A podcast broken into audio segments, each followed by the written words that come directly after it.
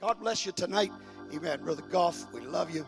And uh, when I sat down to do the schedule for uh, January preaching schedule, um, I know that we just had Brother Goff and Brother Hilton uh, in the last couple of weeks there, I think in, in December, uh, somewhere in there. And I, but I said, we got Brother, Brother uh, Nelson and Brother Albritton are both struggling with COVID or the, the residue of it, and I just didn't know when they'd be well and be out of quarantine. And so I said, we'll bump them back and give them a couple of weeks to get on their feet and get well, and we'll get them scheduled again. But but um, I, I want to hear tonight from Brother Goff, and uh, I know God's got His hand on this man, and what a blessing he has been and is to me, and uh, he and his family, such a blessing to this church. And I want to hear from God tonight. Amen. Brother Goff, come. I want you to preach to me tonight. God bless you. Praise the Lord, everybody. Oh, I love what I feel in this house. What a great presence of God is in this place. And I don't want to rush through anything. And I so appreciate the opportunity to stand behind this sacred desk once again. Uh, God has given me a privilege to do so, and I respect what this means to Him and the words that He has given. And I'm so appreciative of the trust that Pastor has in myself and uh, giving me this opportunity to come preach. Amen. I feel a word on my heart. I woke up yesterday morning and God laid um, some very direct things on my mind and on my heart. So I want God to have His way. I do want to say from the onset this is not a negative message. Yeah, this is not a doom and gloom, but God has prepared us and confirmed with the verse of scripture that was read, to the songs that were sang, to the comments and preaching from Brother Hilton and from Pastor, has just confirmed to me that God is just setting everything up, the stage for tonight, not for me, but for you. God has got a word for you. He has a word for you. The worship was not to solve all your problems, the word is here to solve your problems tonight. And if you have prepared your heart as the men of God came to this desk and, and recommended and admonished you to put those problems out there, if you have your heart in the right place, I believe God can take care of your problems tonight. I believe God is going to help some of His children see how God is truly working for them in this house. And I believe it's time for you to see Satan for what he really is and what he's trying to do in your life. Whether you be listening present here in the church or listening online, I believe God has a word for his church tonight. And I am just honored to be the mouthpiece to be able to come to this sacred desk and deliver it. Amen. Amen. Well, I have somewhat of an unconventional passage of Scripture I want to talk about tonight. And if you'll give me just a moment, I feel like God wants to lay a foundation. Then we can go back to where God wants to move in your life. And, church family, I need your help tonight. I want to turn, if we may, to Matthew chapter 12 and verse 22. Matthew 12, 22. Going to be reading through verse 30. Says, Then was brought unto him one possessed with a devil, blind and dumb, and he healed him, insomuch that the blind and the dumb both spake and saw.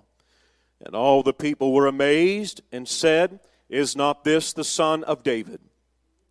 And when the Pharisees heard it, they said, This fellow doth not cast out devils, but by Beelzebub, the prince of the devils.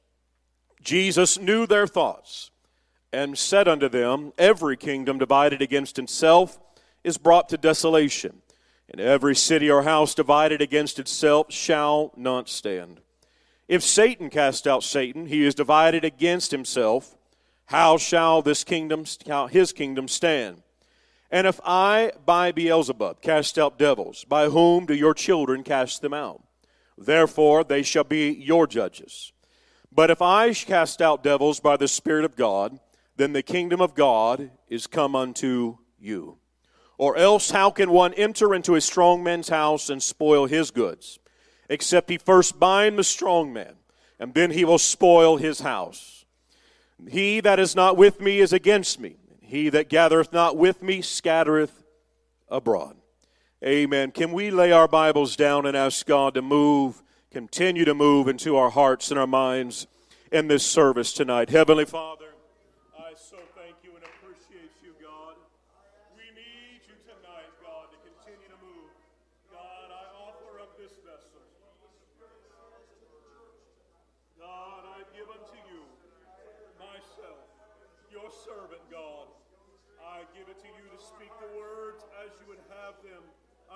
children tonight, God. And I ask you, God, to anoint our lips, anoint our ears, and the hearts, God. Move upon us tonight, God. We thank you, Jesus. Hallelujah. Let's give the Lord some glory tonight. We magnify you. We lift you up, Jesus. You are wonderful. Hallelujah, hallelujah, hallelujah. Amen, amen. You may be seated. Just a little bit of background. You find, and through our text, we find the scribes and Pharisees, the ones, if you look back, had been by their own elect, deemed themselves holy and purveyors of holiness for the Israelites.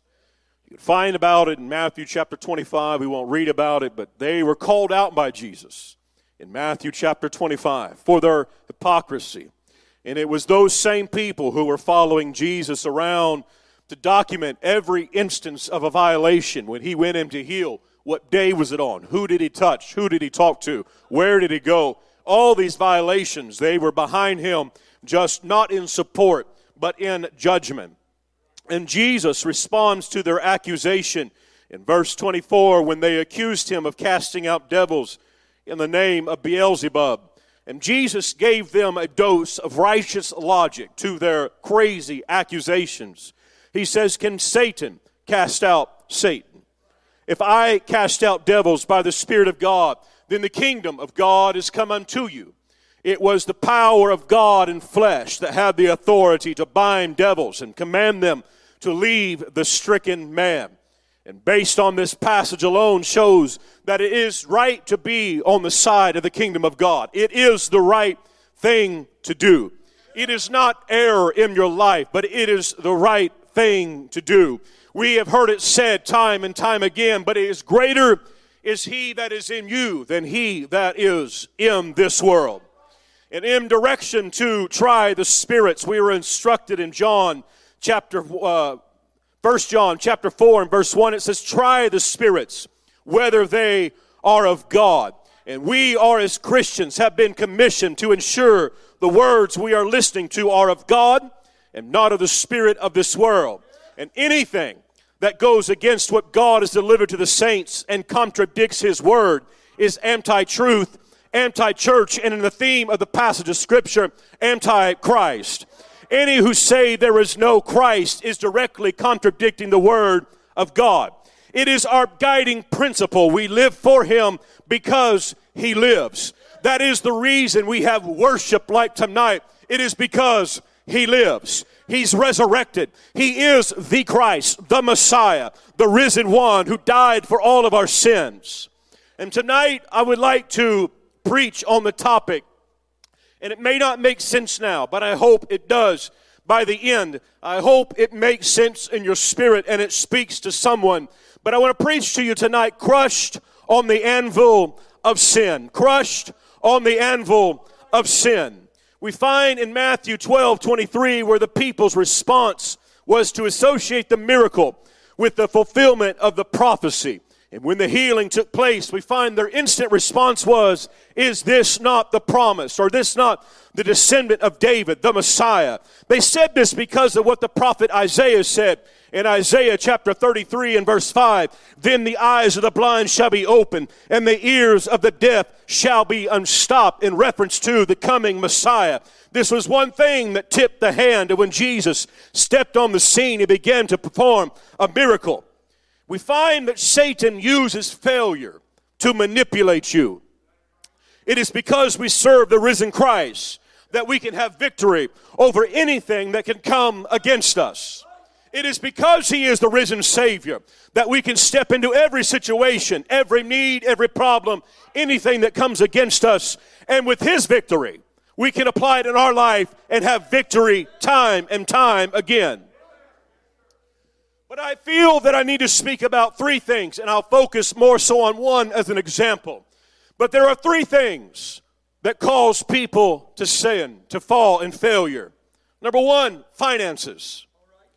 That is the heartbeat of whenever you stop giving, you can see where someone's at spiritually on how they handle their finances, how they view the finances of the church and try to scrutinize it, scrutinize it and make it their own and feel like they can make better decisions. And why are they doing that? And you get the spirit upon you that feel like you have ownership And so the man of God that fills the pulpit, the pastor of this church. Finances will wreck your life. Moral failure. Moral failure can wreck your life. Pride of life. And we see many others, but those three I feel that we need to have in the forefront of our mind tonight. The fact that they are closely tied together is not by accident. And I would say that most of the time it is a combination of them that makes the fall more difficult to avoid. And this is because our loss of balance is typical when one area gets out of balance in our life. However, when more than one area is out of balance, it requires an approach that is greater in intensity than some would overcome the force of the imbalance.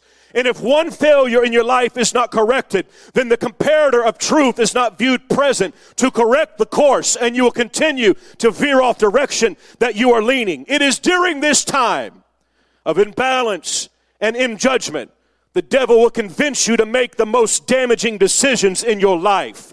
The focus of Satan is not the fall and failure of your life, but his focus is your destruction. And the devil's end game is your complete and utter destruction. The moment you give up and you feel like you have everything under control when it is not under control, you are under his influence. See, You are listening to his words.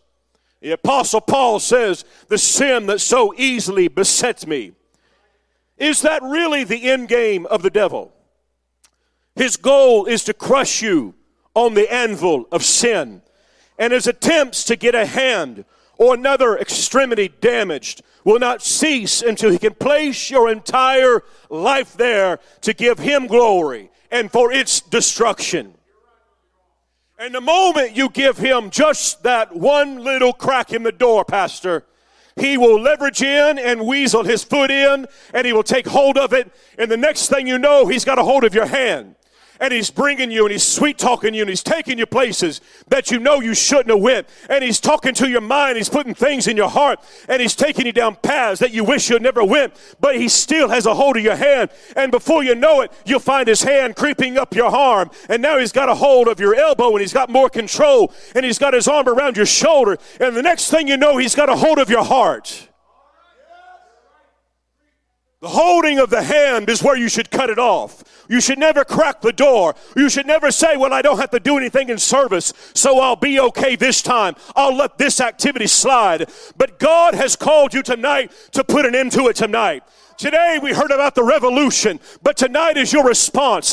It's the shot that's heard around the world in your life. It's time for you to have a response and make a decision. You can't get up here and just dance and be okay, but you have to find an altar and you have to make sure there's no, no devil clutching your hand and your arm and his tentacles reaching into your heart and manipulating you as he will, not as you want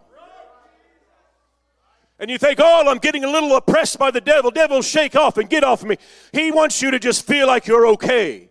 He doesn't want you to go back and check the windows and doors.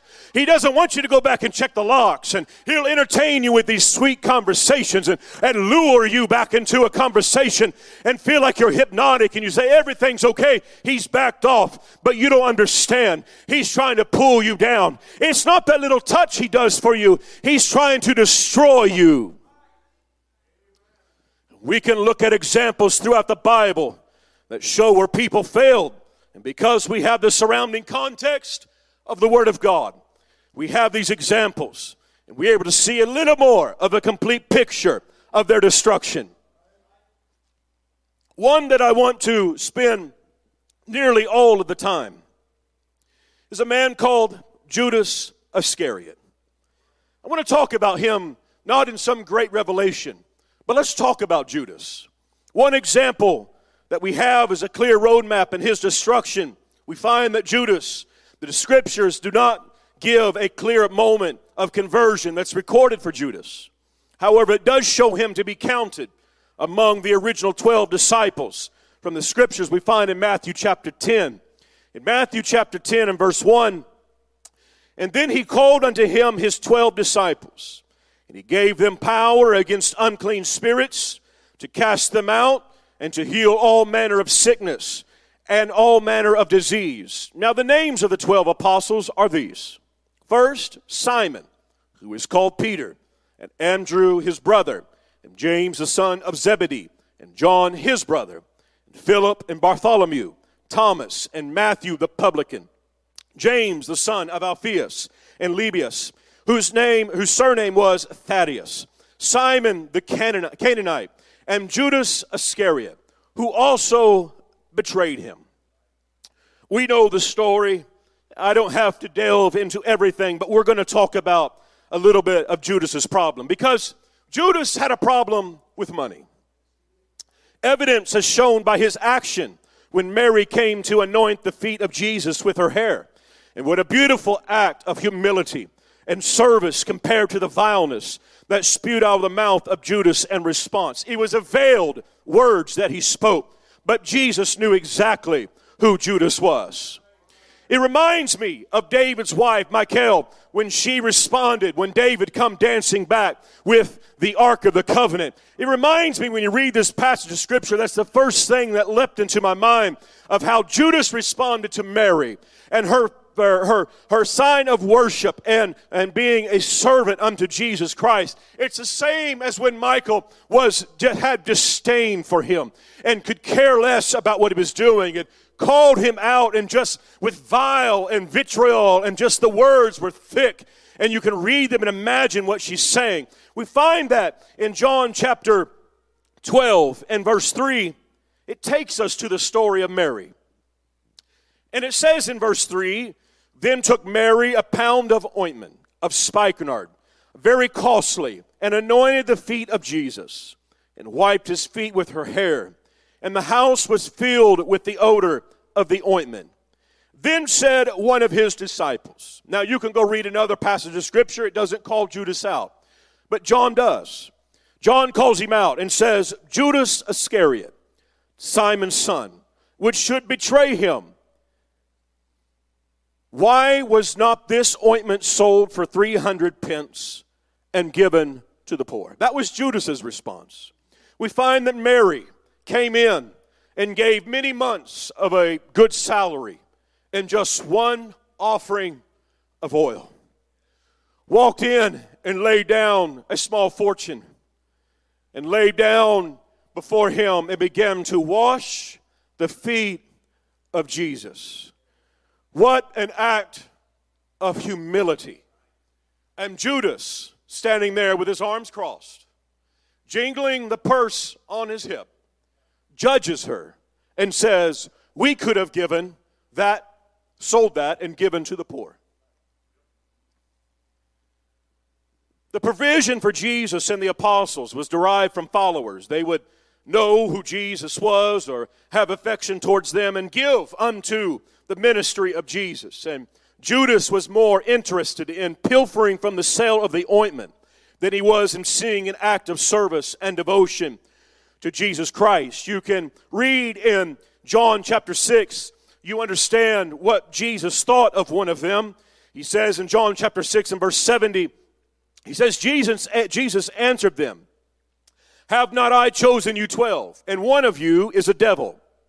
And he spake of Judas Iscariot, the son of Simon, for it was he, it, it, for he it was that should betray him, being one of the twelve. So we understand this was not added after the fact, like John began to write in Scripture as he's retelling the story, saying how Judas Iscariot, the one who should betray him, he's added in Scripture as God begins to give him the anointing and the inspiration to pen these words. We find where John added those words to give us clarity on who Judas was. But we see in John chapter 6 where they knew exactly who he was. Jesus knew that one of them was a devil.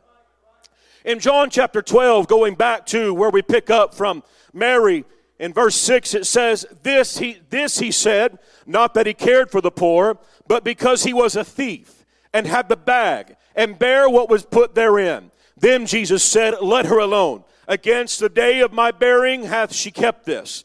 For the poor always ye have with you, but me ye have not always. We find that Judas, who, had be, who had the same message that Jesus Christ had ministered to him in Matthew chapter 10, when the 12 apostles were instructed to go out and minister, it says in Matthew chapter 10 and verse 8, it says, Jesus speaking, heal the sick, cleanse the lepers, raise the dead, cast out devils. Freely ye have received, freely give. Provide neither gold nor silver nor brass in your purses, nor script for your journey, nor neither two coats, neither shoes, nor yet staves, for the workman is worthy of his meat. What Jesus is telling them is that he and he alone would provide what they should not get caught up in, in relying on the earthly possessions to fulfill their heavenly commission. And what I'm saying here tonight is that we should not live all as paupers. We are not to go down a road and sell everything and live in a shack and stand on the corner and beg so we can have gas money to come to church. That's not what I'm saying, but Jesus made it very clear that Jesus is the one who can take care of everything. I can supply all your need. We spend so much time that is fruitless, frivolous, and unwise, trying to figure out our own problems when God has them all in the palm of his hand. And the influence that motivated Judas was not his own because he was being motivated by his desires, and the devil picked up on that love of money. It was the carrot the devil used to manipulate Judas. See, the devil was not really too worried about. It was one part of his plan but the end game was not for Judas to continue to take from the treasury of the ministry of Jesus. That was not the devil's end game. The end game was for him to uh, betray Jesus Christ. The ultimate goal was for him to have Judas destroyed and without a Savior in his life. Now we look at our own lives. We look back and we see the things that we struggle with, the things that some of us may have walked in to the service tonight struggling with. And you see that we have an issue because the devil has convinced you that you can't get rid of it. The devil has convinced you that you are in this constant state of imbalance. You can try to ride a unicycle and it's difficult. You get on a bicycle and it's a little easier. But when you get on something that has four wheels and you have everything balanced and aligned, driving is not difficult. The devil, in his wisdom and how sly that he is, he's convinced you to take off tires and wheels, let them run with no balance, let the alignment go off because just when the preacher gets up and preaches something right down your alley, you hit it and it knocks you out of balance because you don't receive it. You fight against it. It knocks you out of balance. And you think you're going all right, but the whole time you're fighting the wheel just to move forward. It's a fight. It's weary. It weighs you down. And God wants to fix your problems tonight. You see him benefiting from giving of the followers Judas did. And what he was no, most known for is the betrayal. But the betrayal was a path that I doubt he intentionally set out upon. However, he followed the leading of what was his loss of balance. And the devil knows that if he can keep you from reconciling back to truth, then you will eventually believe what you are seeing. And if you've ever driven down the road and you see someone driving and you pull up behind them and you'll see that they have a bent frame. Brother Self, you pull up and you're like, they've been in an accident. They've had something happen. But yet they're sitting there driving and they feel like they have everything under control. But little do they know that if you were to step back and observe what is going on, they are doglegging down the road and they feel like they're making progress, but it's wearing out mechanical components, it's wearing out their tires. All they have to do is step out when it's stopped and look at the tires. They'll be worn uneven.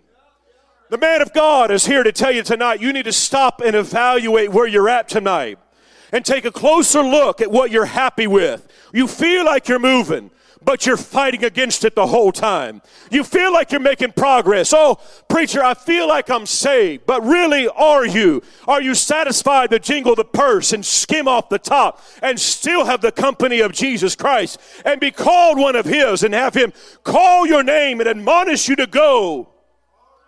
You still have a problem. Judas was a necessary means to an end. We all know that. Calvary was necessary for Jesus Christ to fulfill the prophecy of Scripture. And Judas had power over unclean spirits and to heal. However, he struggled with the sin that so easily beset him. Jesus Christ told him, with the rest of the apostles, that you can go out and do things in my name. You can heal the sick. You can preach in my name. You have power over unclean spirits. And Judas still ends up in the position of betraying Jesus. We find that in Matthew chapter 10, in verse 1, when he had called out unto him his 12 disciples, he gave them power against unclean spirits to cast them out and to heal all manner of sickness and all manner of disease. Now, what we have before us is an opportunity to be filled with the Holy Ghost. But what the most common thing for us is we walk into a red hot service like tonight and we feel like we're okay. The men of God got up and said, Put what's troubling you. Name it. Not name it and claim it and, and, and, and do all this charismatic, but in the name of Jesus, let there be power over your situation. Now, you feel like just because you worked up a little bit of a sweat, and just because you may have raised your hand in the air, God is trying to move this church forward. This is not about tonight, and it's about the long term game of the church. It's about next service and next service. Get you right so you can be in the position so God can use you. Instead, you're hung up in the body shop. You're hung up saying, I don't know what's wrong. It's not driving right. But I got a little bit of knowledge in my head about how to fix cars. And I know that it should be doing this, and the steering wheel wobbles. I can manage it. I have strong arms and I can force it down the road. But God wants to give you a strength that far exceeds what the devil's putting pressure on you. And the only way you're going to get victory is when the strength and the resistance that you provide and that you call upon far exceeds what the devil is trying to do in your life. Until then, you're fighting against something that you will not win. reading the story in Matthew 26, you'll find that Judas followed that conversation with the request to the high priest to be paid to offer up Jesus Christ to the chief priest. He had just been called out, and Jesus let him know back off, Judas. This is a faithful saint of God. Back off. Quit running your mouth. We find the very next thing, but Judas does go strolling into the chief priest what will it cost for me to offer up Jesus Christ? It's a dangerous road. I doubt that when Judas, in his heart, says, I will follow you, Jesus, did he have intent in his heart that he would then in turn say, and I plan to betray you to Calvary? But he ended up there when the devil just grabbed his hand and said, Why don't you just drop your hand in that purse of coinage? That's a lot of money. Jesus has trusted you with a lot. You have a lot within your possession, and we find that begin to wear on him. And the next thing you know, uh, we find that Satan had control over him and walked him in and began to have control of his heart and stood him before the high priest, the chief priest, I'm sorry, and for them to bargain and make a deal.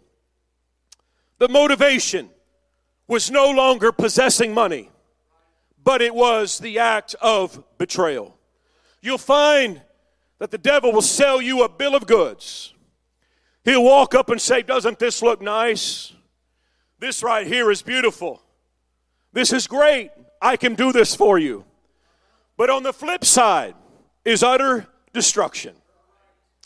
And God is wanting to take this church and do something special.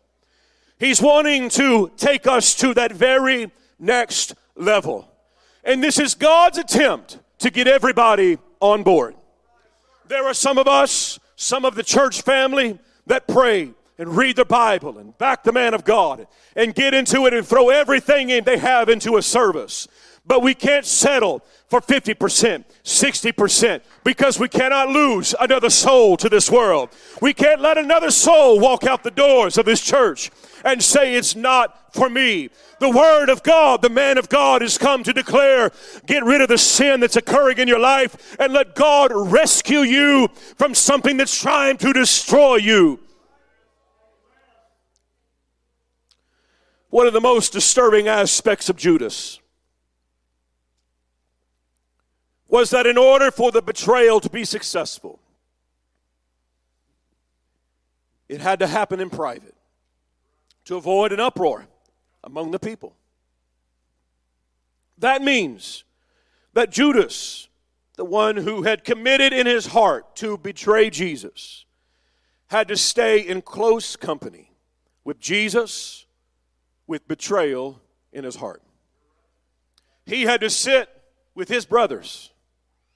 He had to sit with the men that had prayed and ministered and seen healings they had left cities rejoicing, saying, What a miracle we've seen, and began to testify of the great things that God had done and ministered through them, how changes had been wrought, and the word had been delivered, and spirits had been cast out, and healings that took place. And they no doubt had their arms around each other, rejoicing, saying, What a Savior we serve! Isn't He good? And Judas had to sit at the very same company and find out their plans. It says that Judas sought this within his heart continually to find out when he could betray Jesus. Some people make it their mission to destroy the church. It is not only people who backslide and let their hate and bitterness fill their heart. There are people that will take their church attendance to another congregation and then, when given the chance, try to destroy this church. Because the pastor may say, Oh, where did you used to go? And they unload a barrage of just vile talk about, well, they do this and they do that, and they don't do this and they don't do that, and this is what happens, and I'm sick of it, and I want to come to your church and be a perfect saint of God. They take those opportunities when Anybody can just walk up and say, Didn't you used to go to Pastor Riggins Church in Olathe? I used to. You're right, I used to. But I've decided that's just not for me. And they begin, as I said, to open up. But they are just like Judas, sitting at the table, waiting for the opportunity to betray. And how miserable they must be. To go sit at an apostolic church and feel like they're saved. But they sit there having the devil crush them on the anvil because they put something in their heart that they couldn't get over in this church. And they're not going to be able to get over until they walk up to the pastor and say, I was wrong. The words I said were wrong. I've tried to destroy the man of God. I was wrong. I repent of this. I'm going to go back and make it right. Instead, they want to go in and listen to online services here to pick it apart tell everybody what's going on, what they're not a part of. And what's consumed them is pride, jealousy, because they think they know better. And they're going to suffer when I leave. And I have such an impact in that church when I walk out the door. They'll shut the doors behind me. And they believe that lie. And they let the devil just lead them right on out. next thing you know, they get in the car. He's patting them on the back saying, You made the right call. You made the right call. You made the right decision. But there are people tonight in this house that are not going to listen to what the devil's saying. They're not going to open their heart and give a word that's going to try to enter in. Because God has called not called anyone else to bear that same burden that Judas bore.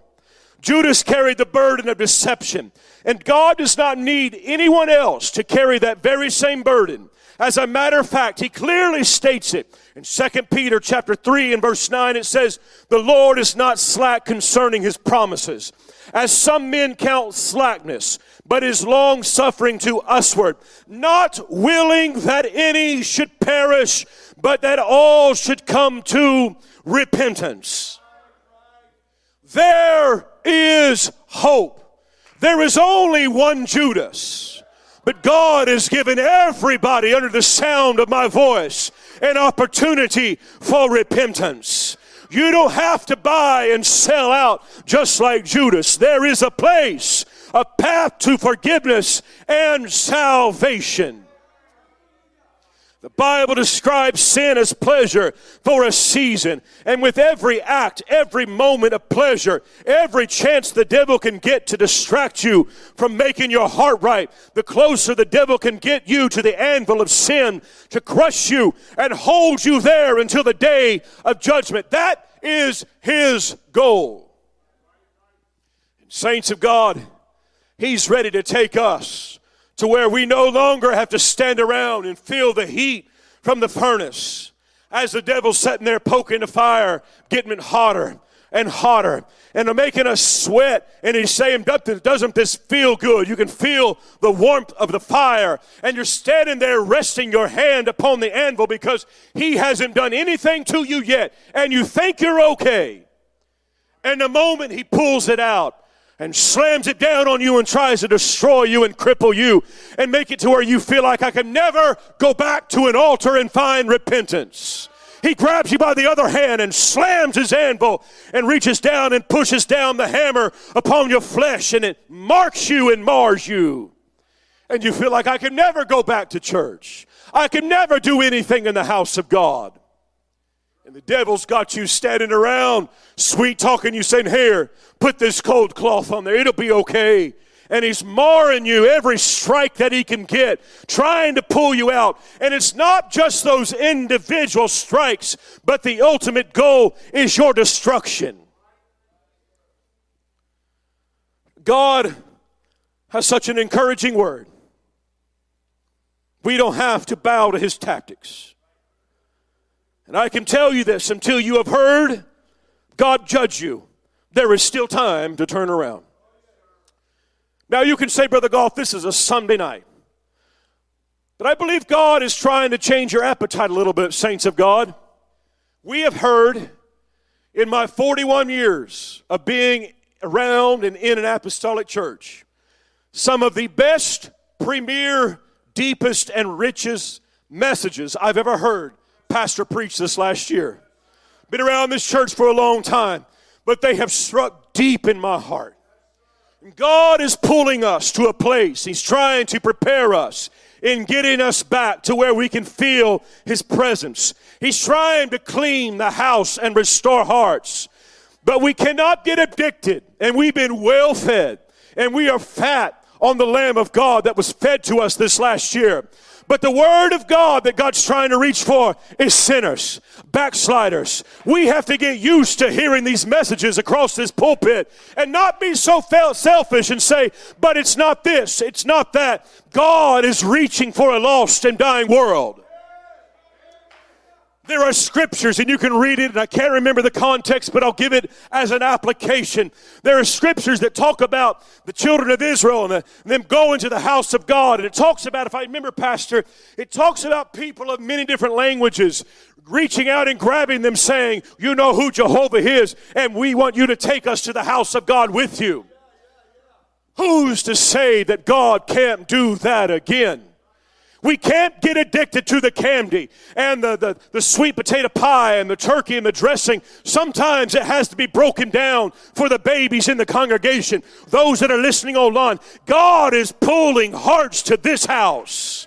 He's trying to create revival. We can't push away the plate and say, it's too basic. I can't eat off the children's menu this service. I need depth, Brother Goff. You need to stop dancing around the sins of people. I'm here to tell you, God is reaching for souls in this city, in this house tonight. And everybody has hope. There is only a few people that cannot find God. And that's just you blaspheme God. You find it in Matthew 12. I won't read it for the sake of time. We find in the context of that scripture, but those that blaspheme against the Holy Ghost shall not be forgiven unto men. But it talks about those that speak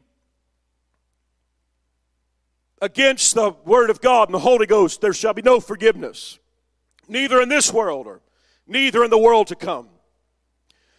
In that very same passage, we find that Jesus had just healed a man that was possessed with a devil. Jesus, looking upon him, heals the man.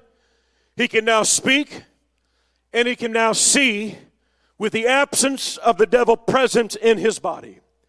Now, there is an application of this passage of Scripture and what we wrestle with today is making him, Jesus Christ, Lord of all.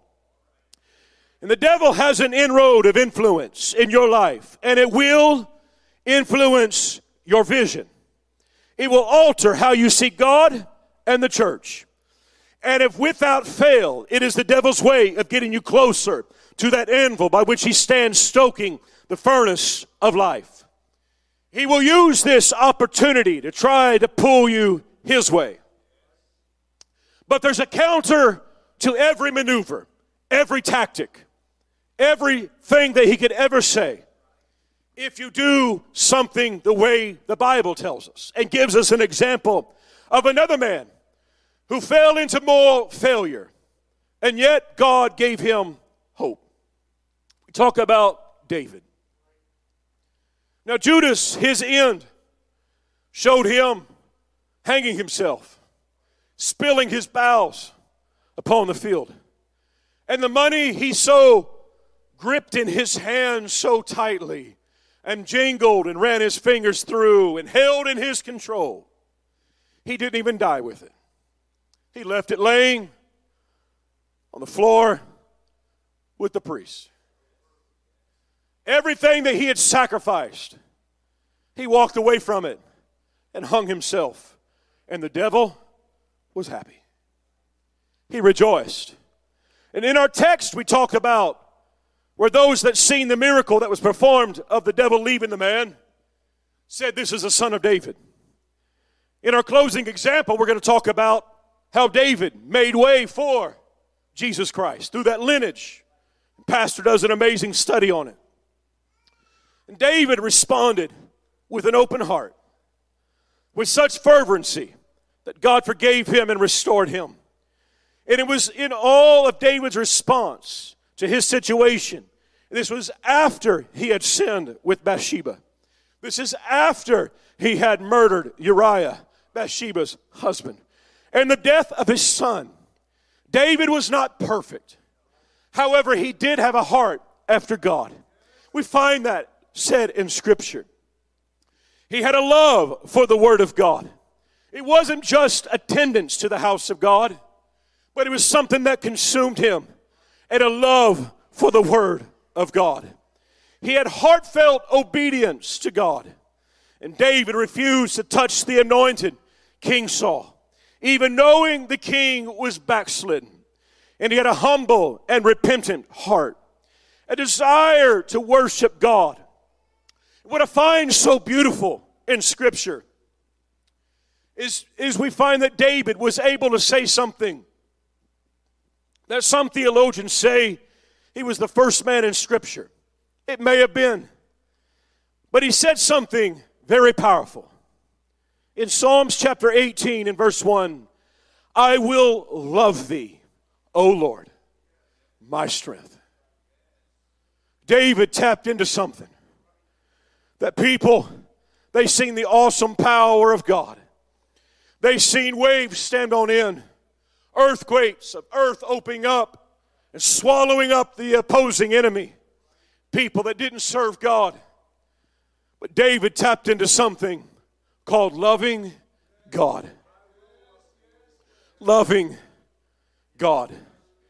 He did not do everything perfect and exactly how God would desire him to.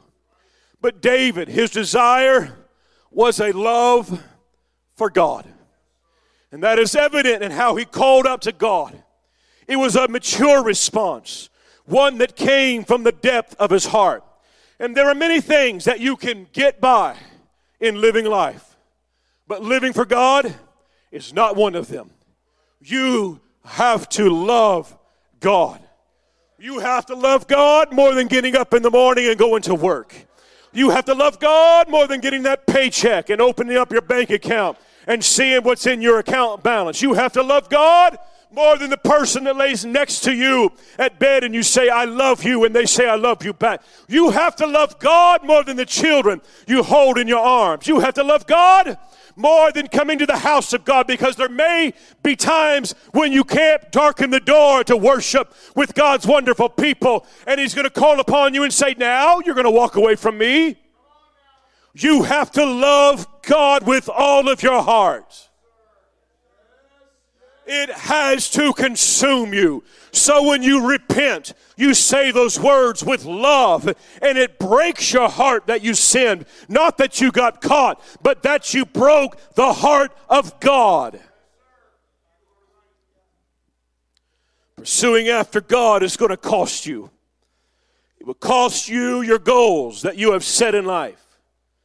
It may cost you a specific career path that you think you have to live in order for you to accomplish anything in life. Now, before you say the church needs people with good paying jobs, so God has something He can bless and keep the lights on, the heat and the air conditioning, and take care of the man of God.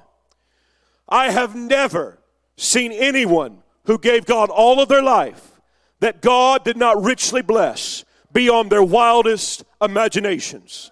I learned as a young man, I've mentioned it before, but I had a notebook with everything I wanted out of life.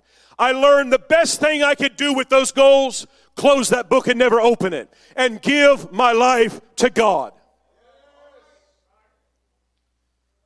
I learned that sitting across from professional mentors that would help you with your career path did not mean anything when I could sit across from my pastor and have him share the Word of God with me. That changed my life. That set me on a trajectory for success in the kingdom of God. Who cares what you have on your business card? The devil sure could care less. But God wants to touch you and change your life.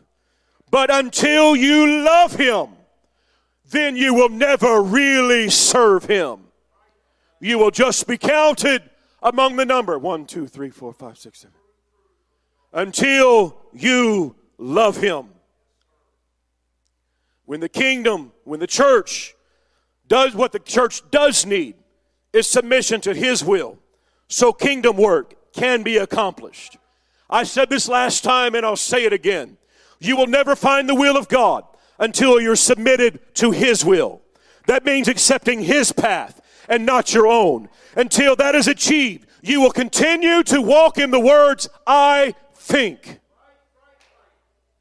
Until you know without a doubt in your mind that when you get up in the morning, I am walking in the perfect will of God. You are under the guise, and the only conversation that you can refute against the devil is, I think I'm going the right way.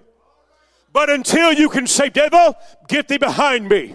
I love a Savior and He loves me. And I know without a shadow of doubt, I am under the will of a Savior that sacrificed Himself as a ransom for many. And I am one among the called. I am under that name of Jesus Christ. When we walk after God with the mindset and the freedom of thought, that God has everything that I'm going through in the palm of his hand, then we are in the will of God. We can then quote with the same words as David after he had seen, been seeking God, after his sin of moral failure and adultery, and I'm sorry, and murder, we find in Psalms chapter 51. What a beautiful passage of scripture. But until you can find yourself at an altar and able to pray with this kind of response, you're just going through lip service.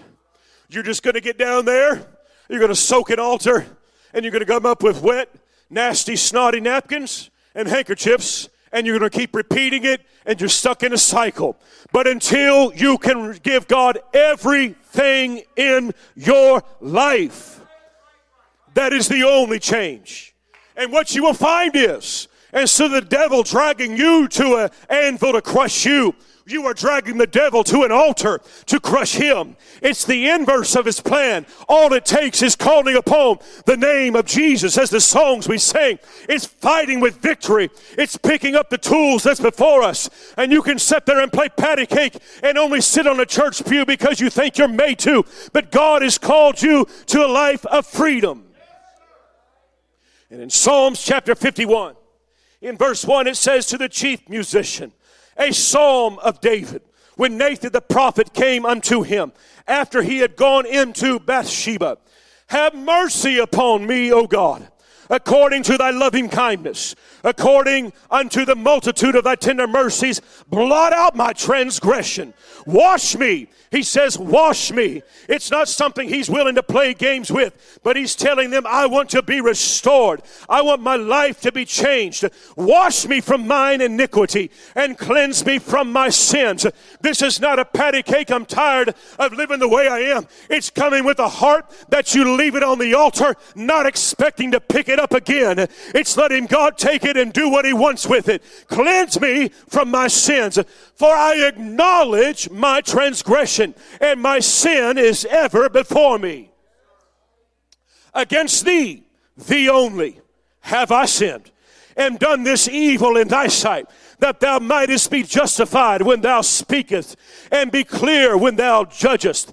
Behold, I was shapen in iniquity, and in sin did my mother conceive me. And that applies to every one of us.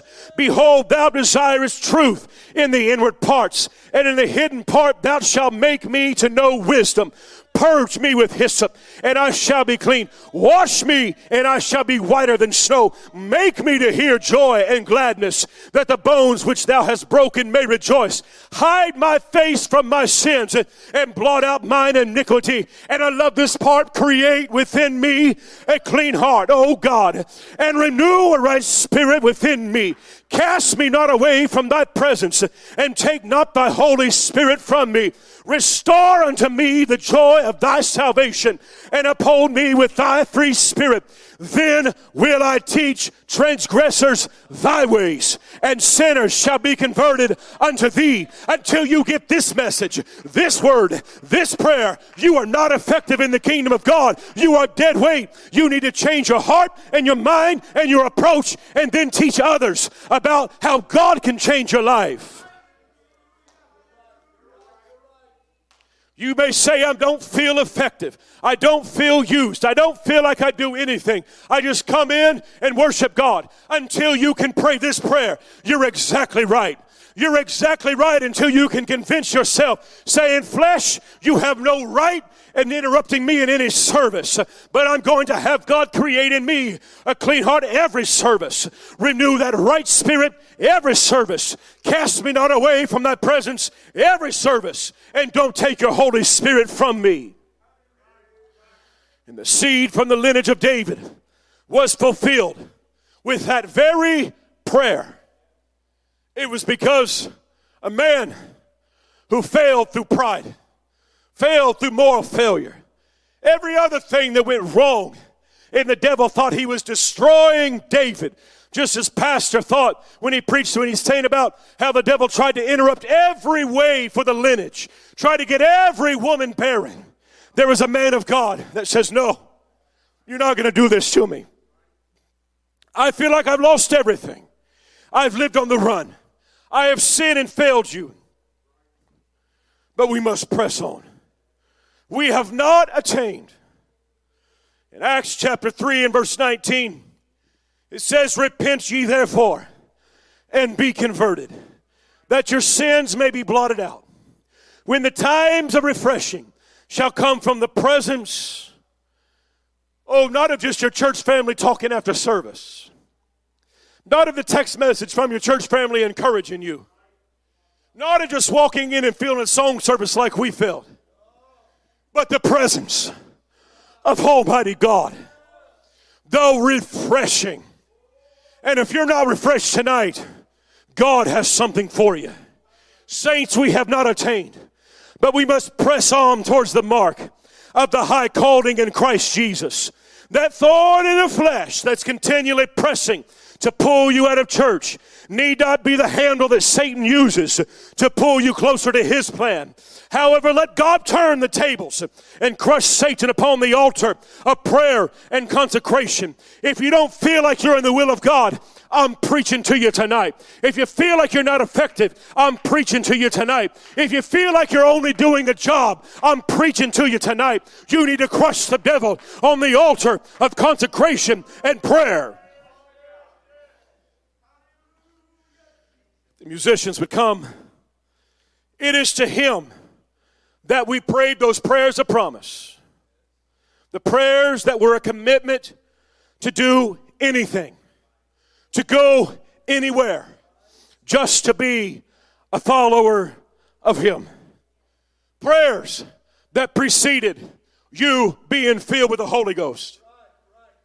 Until you had given God everything, He's never going to fill you with His Spirit because we have to give Him all for Him to be able to fill us with the gift of the Holy Ghost.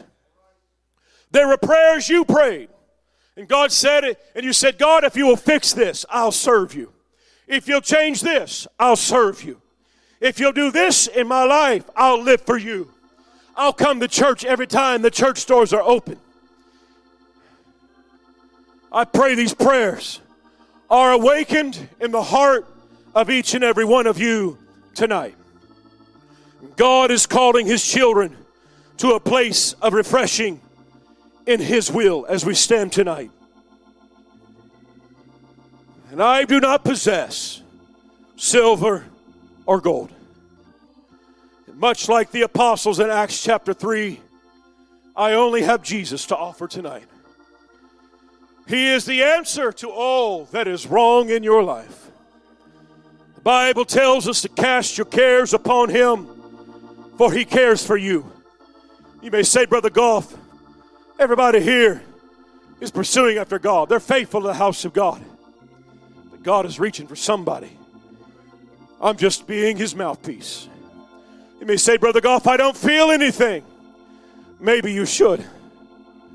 The devil may be pulling on you with all the strength that he has. And I want you to remember this to the day you die. Satan can only pull on you as strong as God will allow. He can only test you to the limits that God knows you can withstand. And you stand here today saying, Oh, Brother Goff, I don't feel conviction. I'll give you that. I hope you do. But do you feel joy? Do you feel peace? Are you still sinning and every time you walk in the doors having to repent? Or do you have it under control? Just as Brother Hilton said, young men, do you have your worldly lust under control? Do you have those things that's vying on you every time you walk out the door? Every time the devil's planning something before your eye, do you have it under control? God has to have it in His hand for Him to help you. You can beat the devil at his own game you can respond to the call to the name of Jesus. There is power in the name of Jesus. You may think you've got it under control, but if you open your eyes, and just as the man who stood in the presence of Jesus, he couldn't speak, he couldn't see until Jesus removed the influence that was trying to destroy him. And then he and all others said, The Messiah. You may say, I go to church, Brother Goff, and yes, you do. I may be listening online faithfully, and yes, you do. But until you are surrendered to Him, and until you stand before an altar instead of an anvil, until you stand there and say, I'm right in the sweet spot. I'm right where God has called me to be. You need to find a place to pray. You need to find power in the name of Jesus. You need to find a way so you can ring that shot so the devil knows he's serious. She's serious. They mean it this time. They're tired of walking out and sinning from a red hot service. They're tired of going out and failing God and losing faith and say, I'll just make my heart right the next time I go to the house of God. No, God wants to offer you this service, this night, this altar, for you to pray as David prayed. Create within me a clean heart. Oh God, can we lift our hands and talk to Him tonight, saints of God? Can we lift our hands and talk to Him? God is trying to prepare somebody to be among the elect, the called out ones. Prepare their heart. They can put on a show. I don't have your number. I don't know who you are, and I could care less. But God has woke this man of God and given you a word saying, just pray. Just go to an altar. Can we all find a place to pray tonight? Can we help our brothers and sisters find a place to where they can be filled with God's presence, so they can feel His anointing rest upon them, so they can be used upon God, letting His Spirit rest in their heart, being changed by the hand of God, once again being restored. Restore unto me the joy of my salvation. God, I cry out to you. I don't need the man of God to come tell me what to say. I know what's wrong in my heart. I know what's wrong in my mind. I know the words I've been saying. Reach down and touch me. Cleanse me of mine iniquity. I want to be a called one of the faithful saints of God tonight. Oh, sinner, God's calling for you. Find a place in your living room. Find a place in your bedroom. Find a place of repentance. God wants to walk you in these doors and you open your heart and say, Baptize me in Jesus' name. Fill me with the gift of the Holy Ghost. I repent. I want to be changed. God is calling for those that need Him more than anything in life. Your life is a wreck. You don't know what to do tomorrow. You don't know what's going to happen when you open your eyes.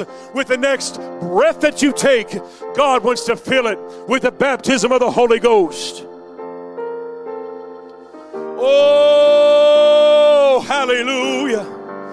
Touch and change lives tonight, God, no matter where they're at, no matter what they're kneeling before. God, I ask you to reach down. Give them strength, God. Give them the words to say. Hallelujah, hallelujah, hallelujah. From the bottom of Oh, to the hallelujah. soul, Restore unto me the joy of my salvation. completely Oh,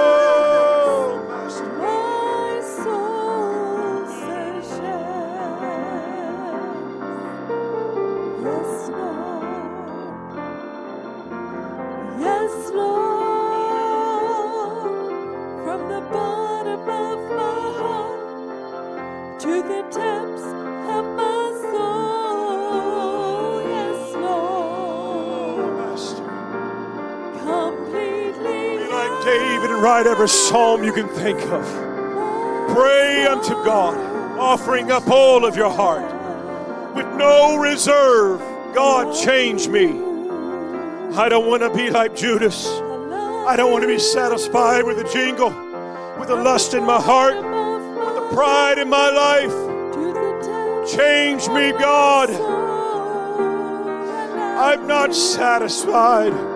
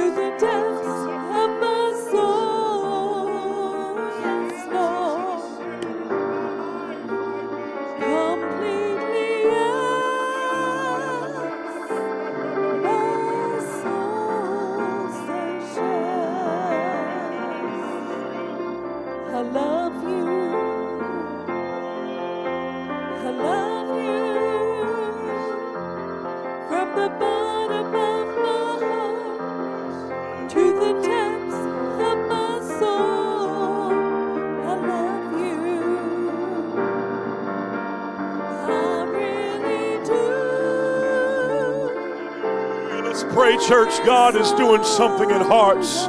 He's making a difference. He's responding. He's reaching. He's forgiving. He's restoring. He's changing minds. He's setting on a new direction. He's changing the trajectory. He's giving balance. He's restoring the lives tonight as we speak. As we pray tonight, saints, let's talk to Him for the sake of our sisters, for the sake of our brothers. Let's reach out to Him. Change me. I oh, love you.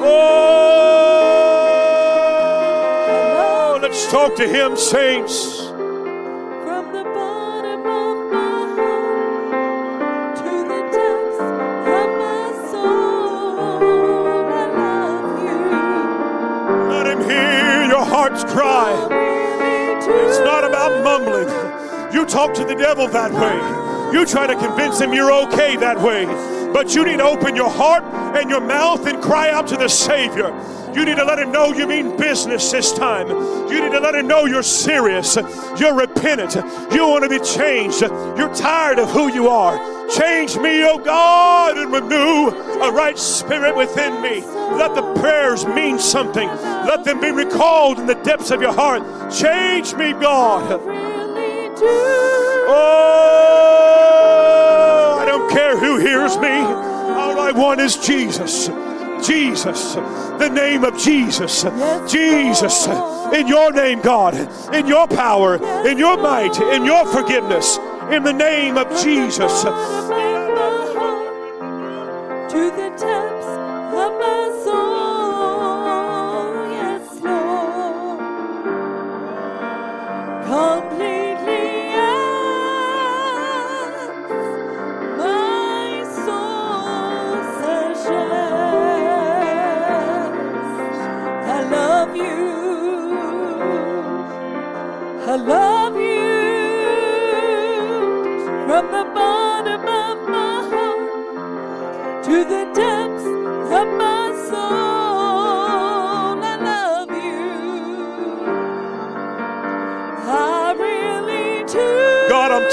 all my prayers being about repentance. I want to be full of gratitude. I'm tired of always, every time I come to the house of God, having to repent, having to cry salty tears. I want to walk in victory, in newness of life. I want to walk in your perfect will, God. I'm tired of the lust in my life. I'm tired of the sin of the flesh. I'm tired of the perversion that's leading me, guiding me. God, I want to change. Change me. Change me, God. Change me.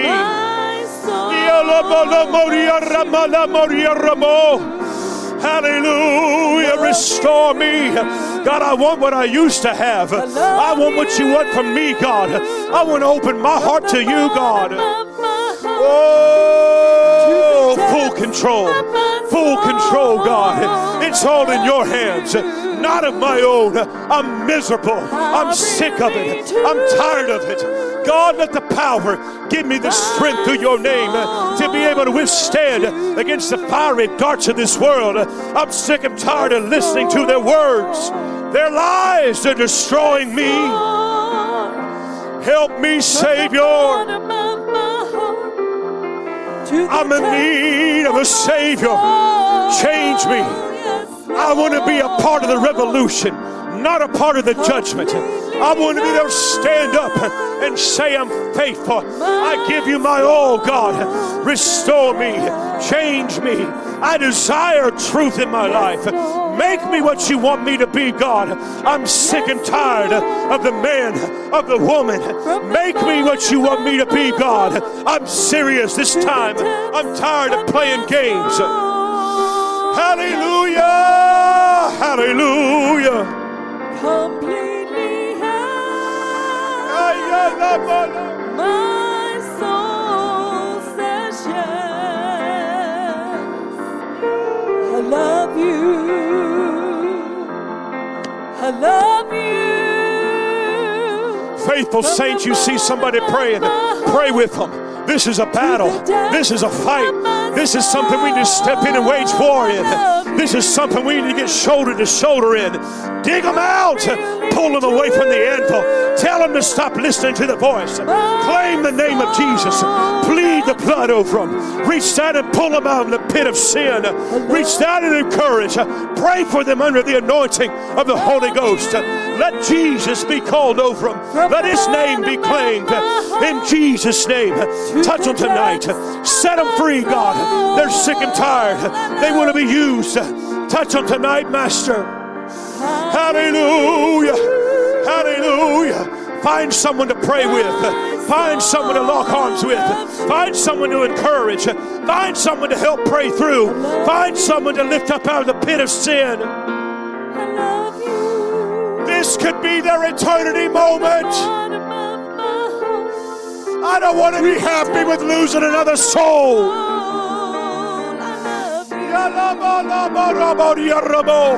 I really do. I come against that spirit of complacency to let people walk out of this church. I come against that spirit of just being okay with letting people walk away and not fight with them. God, in the name of Jesus, we ask you to reach down and give victory. God, I want my brother, my sister to be saved. This is a spiritual battle. This is not in the flesh, but we war. We war in the name of Jesus. We hold up the anthem, the banner, the standard of truth. There is power in the name of Jesus. In the name of Jesus.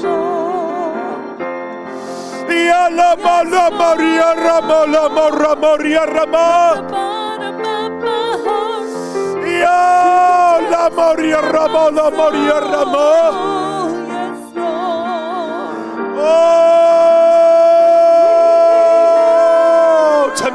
tonight, this is your hill to die on. This is your hill to die on. Let him know you mean it with all of your heart. Change me. Change me. It's nothing. God, I want forgiveness. I want nothing of this world. I'm not willing to listen to any more lies. I want nothing the devil wants to sell me. I want to be sold out to Jesus Christ. Hallelujah, hallelujah. It's your blood, your forgiveness. Tonight, do it. Restore, change, make new, fresh again, God. It's your word. Let there be, let there be true repentance from the depths of my heart. Change me, oh God. Oh, tonight, God. Make a difference in my life, God. I'm tired. I'm tired of the thorn. What the devil's trying to pull me out. But God, I want to trust in you. I want to believe in you. Touching those nail scarred hands. Oh, let your blood wash over me. Your forgiveness. It's not enough just to cry. It's not enough just to pray prayers. But I must be changed.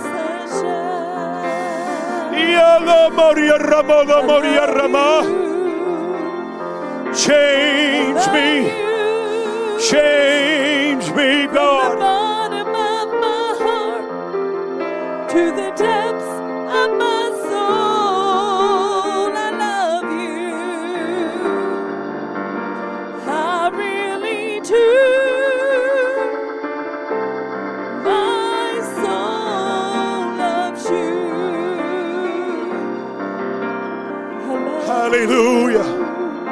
There is power in the name of Jesus.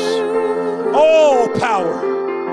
All power in the name of Jesus. Come on, young people. You're tearing down strongholds. You're binding the strong man in your life. It's in the name of Jesus. It's in the name of Jesus. There is redemption come to your house. There is forgiveness that's come to your house. In the name of Jesus. Oh, yes. From the bottom of my heart. Hallelujah. Hallelujah, hallelujah. Song. Ya Rabo lo Mori